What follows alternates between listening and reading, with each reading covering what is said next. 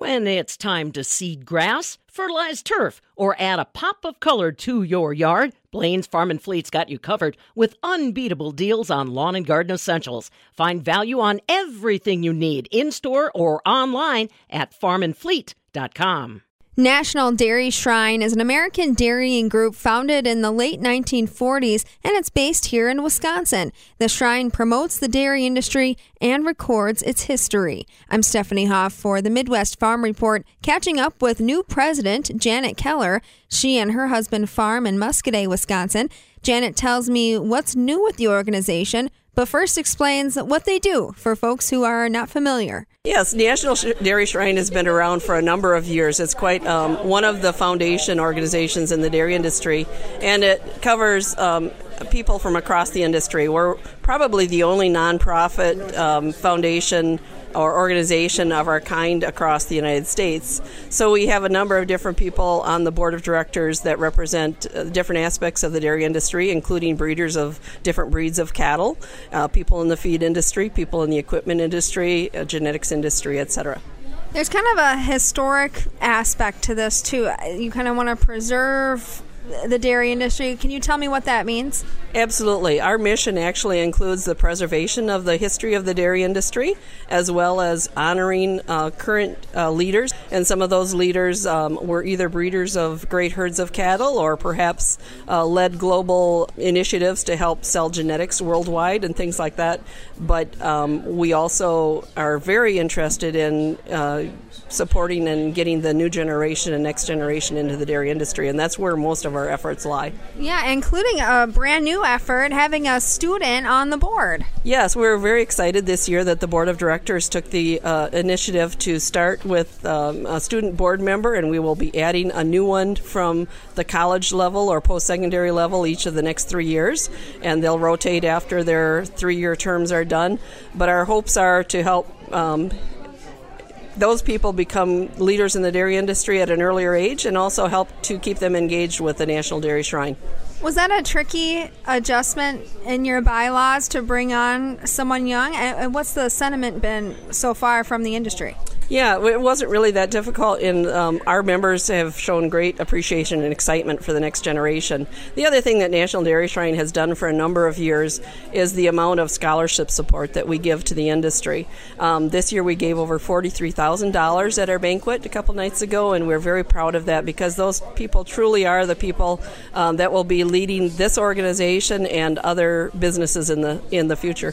And then what's the significance of being a board member at, college age? How big is your voice? Your, their voice is just as equal as any other adult board member, um, and we think that that's important because we want them to feel that they are valued and that their perspective on our industry as it continues to evolve at a rapid pace is very important to all of us. And not only that, Janet, but you're also piloting a, new program, Growing Dairy Shrine through student chapters. Please uh, elaborate on that for us. Yes, that's right, Stephanie. We, uh, for the first time, decided as a board that we needed more engagement, like I said, at the younger level. And what better place to do it than at their own local college or post secondary school level? So this year, South Dakota State University has started the pilot program with a new student chapter. They will be doing some of the same types of activities, but on a more regional or local level. So they'll be preserving the, the history of their area and dairy. They'll also be honoring current leaders, and they'll also be inspiring their fellow college and schoolmates. So, again, this is a pilot program. What have you seen so far in terms of engagement? It's been really exciting this week because Kelsey Erf, who is a student in that first pilot student chapter program at South Dakota, came and actually gave a presentation not only to the board of directors, but we also had our first student luncheon mixer the other day tell them about all of these initiatives. And Kelsey also was there representing their new pilot student chapter. As you said, this was in an effort to get more engagement among youth. Does that mean you've seen a decline in interest? Walk me through uh, the trends in Dairy Shrine engagement. Yeah, I think um, it's not that there was a decline, but we just felt that that's really where the greatest need was in our industry. And, um, you know, the idea of trying to infuse new energy into our organization the last couple of years and just make sure that we keep those people engaged and wanting to stay in the dairy industry is probably a goal for most companies and organizations and farms these days. And so, what better way than for our dairy community organization, the National Dairy Shrine, than to support it through these initiatives? As you said, uh, $43,000 in scholarships. So we know uh, money is certainly one benefit to uh, be active with National Dairy Shrine. What else do students get out of being involved? The other thing that we've seen a huge uh, shift in over time, and it's it's a great opportunity for us to reach a, pe- a, group of students and young people that maybe didn't grow up in the industry, didn't necessarily have ag on their radar for a future career, but we're able to help connect them. And the same with the members of our organization the, on the adult side.